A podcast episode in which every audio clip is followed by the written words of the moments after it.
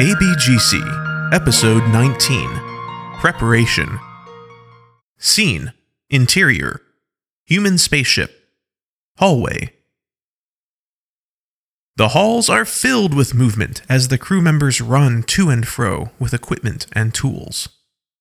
Jeff is hustling down the hallway and almost knocks over Dawn as she walks through the intersection of the two corridors. Umph, careful there, Captain! Dawn says. Sorry about that, responds Jeff.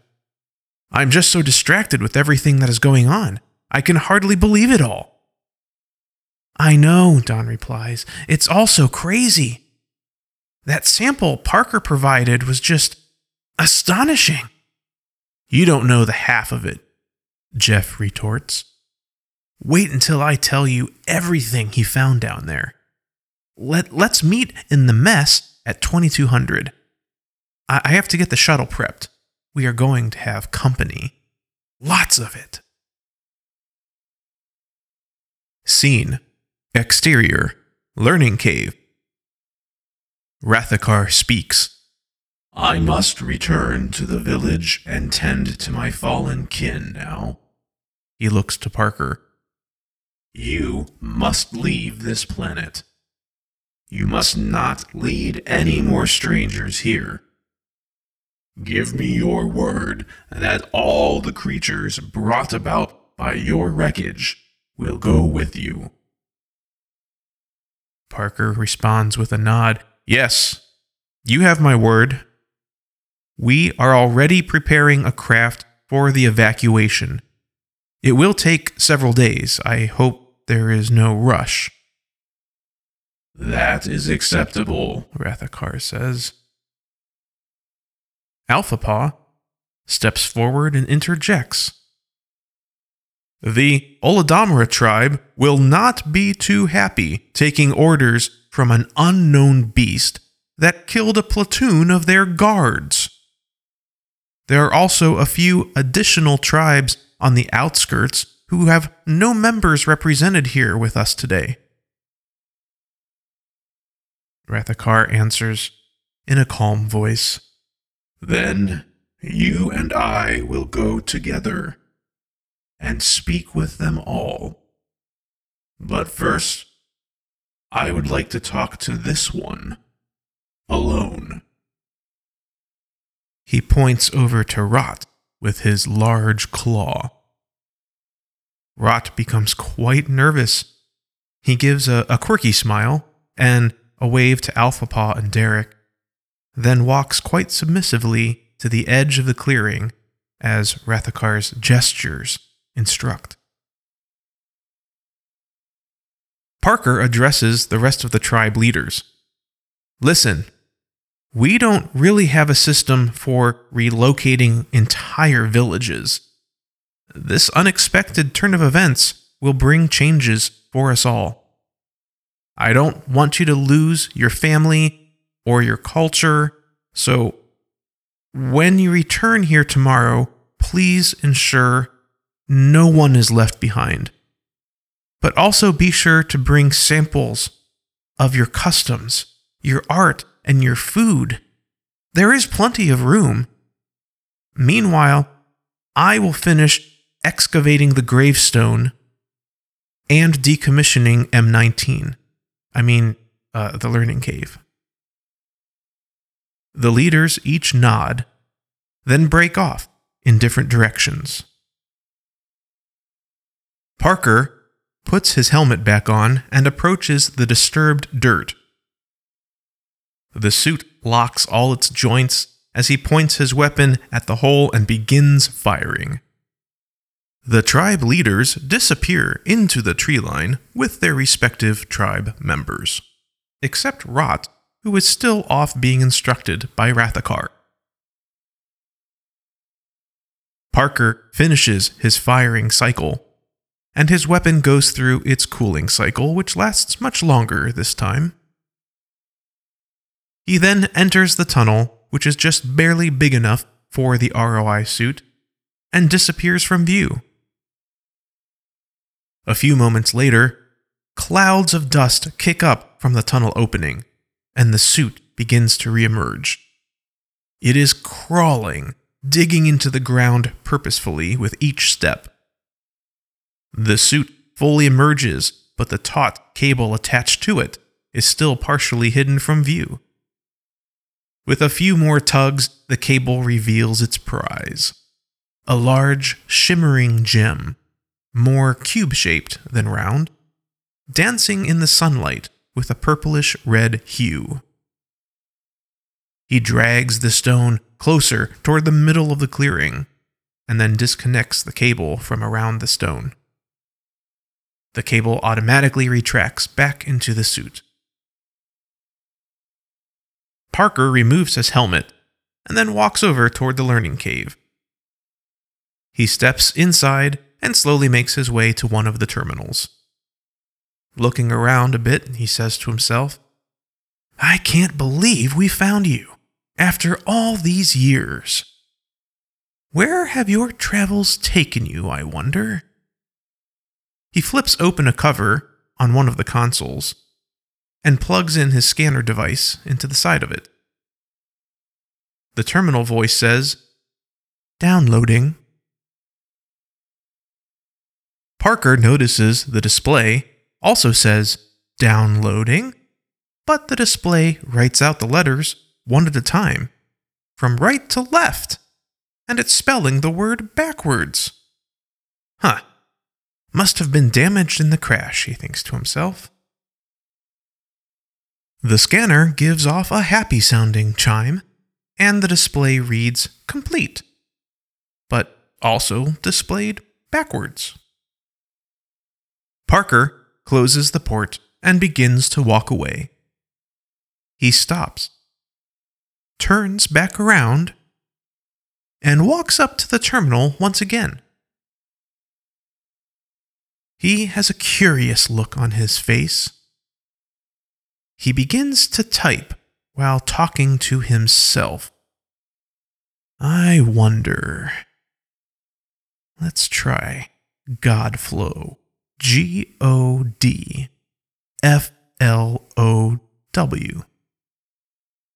The display reads, "Wolf Dog." You gotta be kidding me. He tries another. Tacagirl. T A C E G R A L. The display reads, "Large cat." He laughs out loud while shaking his head. They're all backwards. And he walks out of the learning cave. Parker puts his helmet back on and radios up to the I twenty. "Trax, I've got the logs from the M nineteen. Let me know when you are ready to receive. I'll send you the video file from my suit cam as well."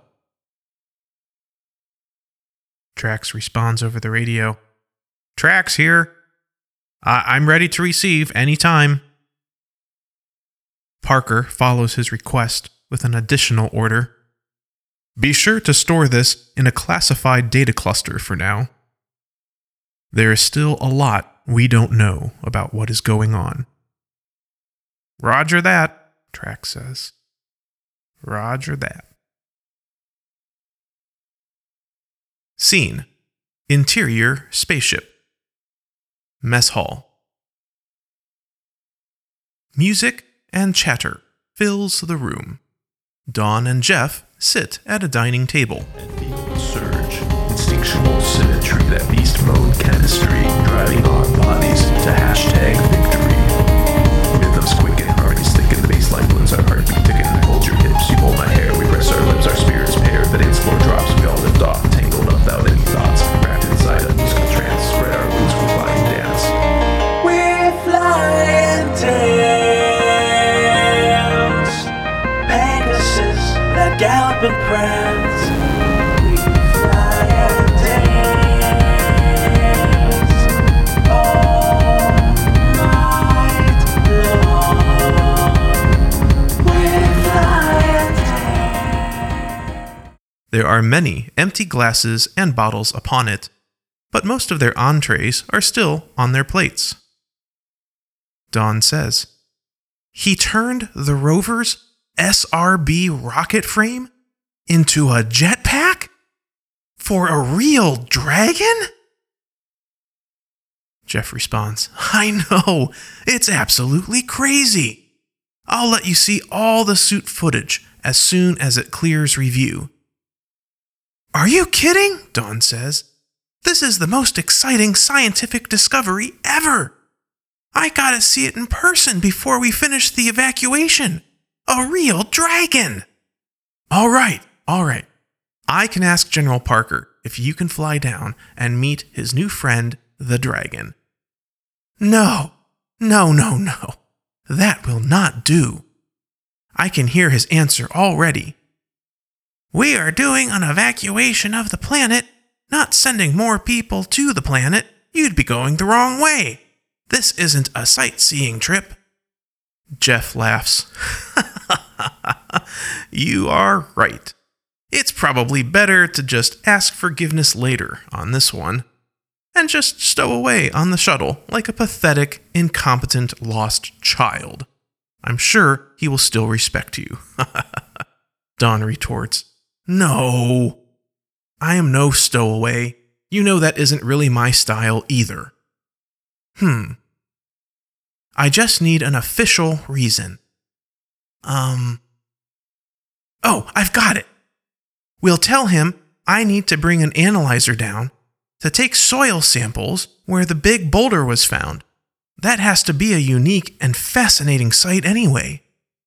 It should be interesting on its own. Meeting the dragon is just a bonus." "Gravestone, I think they called it," Jeff corrects her. "What? Are we really going with that?" she says. "Yeah, I know. uh, I just don't care." Don laughs. Jeff continues. "Okay, yeah, your reason works. I will tell him you are coming down with the analyzer tomorrow." "What else can you tell me about the creatures we are evacuating?" she inquires. "I'm telling you, I don't know anything else. You are just going to have to talk to Parker when he gets back to see everything he knows." Dawn reclines back in her chair a bit. "I just want as much background as possible before they arrive on the shuttle and I begin examinations. Can't you get me the suit footage now?" "You know how Parker is," Jeff says. "He wants to keep military protocols in place for everything, even though there is no military anymore. Or Earth, for all we know." Just let him play army guy. It's his happy place. And I do think it keeps us all a little more sane, having some structure. "Of course, sure," Don replies. "I think you're right about the last part, too. So what is the plan for housing all these refugees?" Jeff answers. Uh, Rena is handling that. She is consolidating all of our current supplies to the aft cargo holds. We have plenty of room. Each of the M nineteen tribes will get their own cargo hold to try to keep the peace. We don't need to add any more friction to this journey than we already have. The first shuttle trip is already underway. We will do others tomorrow. The day after that will be the last. And we'll include containers for any edible botanicals and fresh water. Our protein printers work fine, but I'm sure we could all benefit from a little variety after being stuck in this spaceship for so long. I actually asked the general if we could give everyone some shore leave down there, but he said, and I quote, "Let's not make the giant dragon angry." Don responds, "Oh my gosh, fresh fruits and vegetables would be amazing right now. Although, I guess I could tolerate just about any rations, now that there is a little light at the end of the tunnel." "What do you mean?" Jeff queries. "We found a cure. We can start calling the other ships for rendezvous. We can go home. I'm sure it's only a matter of time before I can synthesize enough cure for everyone, everywhere. We can start rebuilding Earth. Jeff responds, I hear ya, I hear ya, but manage those expectations just a little bit. You're spiraling. There are some complex issues still at hand, and I have been given no order to steer this ship around and head home yet. Let's just give the dust from all this mess a little time to settle, okay? Dawn tilts her head a bit. Sure, that's fair. I suppose we might meet up with another ship, or maybe even a couple, before doing the big trek home, as more of a, a unified fleet. I wonder how many survivors are left on Earth. I wonder where we are going to put these fuzzy refugees. London? Ohio? Sydney? I know, Scotland! We can put them all in kilts. Oh, I bet they like Africa, Jeff interrupts. Slow down, will ya? You are talking about them like they are pets. They most definitely are not pets. Dawn retreats in her chair once again. Well, they are half pets. Jeff gets a serious look on his face. Look, I don't think you see the big picture here. It's a very big deal for humanity right now. You are charmed and scientifically fascinated by their existence, but it is going to launch legal and ethical morality questions for decades to come, to the point where we may need to just keep them a secret. Dawn jumps up in her chair. A secret? What are you even going on about? Now who's spiraling? Jeff leans in. How do you think the tribes of M nineteen are going to feel when they find out animals have no rights on Earth? We cage them from birth, slaughter them on assembly lines, we force mate them for profit. The tribes are going to hate us. And what if the refugees can somehow talk to Earth animals, and God forbid, our animals answer back? We will have to throw out all of the law books and start from scratch. We will no longer be able to treat animals as property. The entire farm and food industry would collapse. We only believed animals to be inferior up until now, because conveniently for us, they don't have the complex mouth structure to be able to speak words.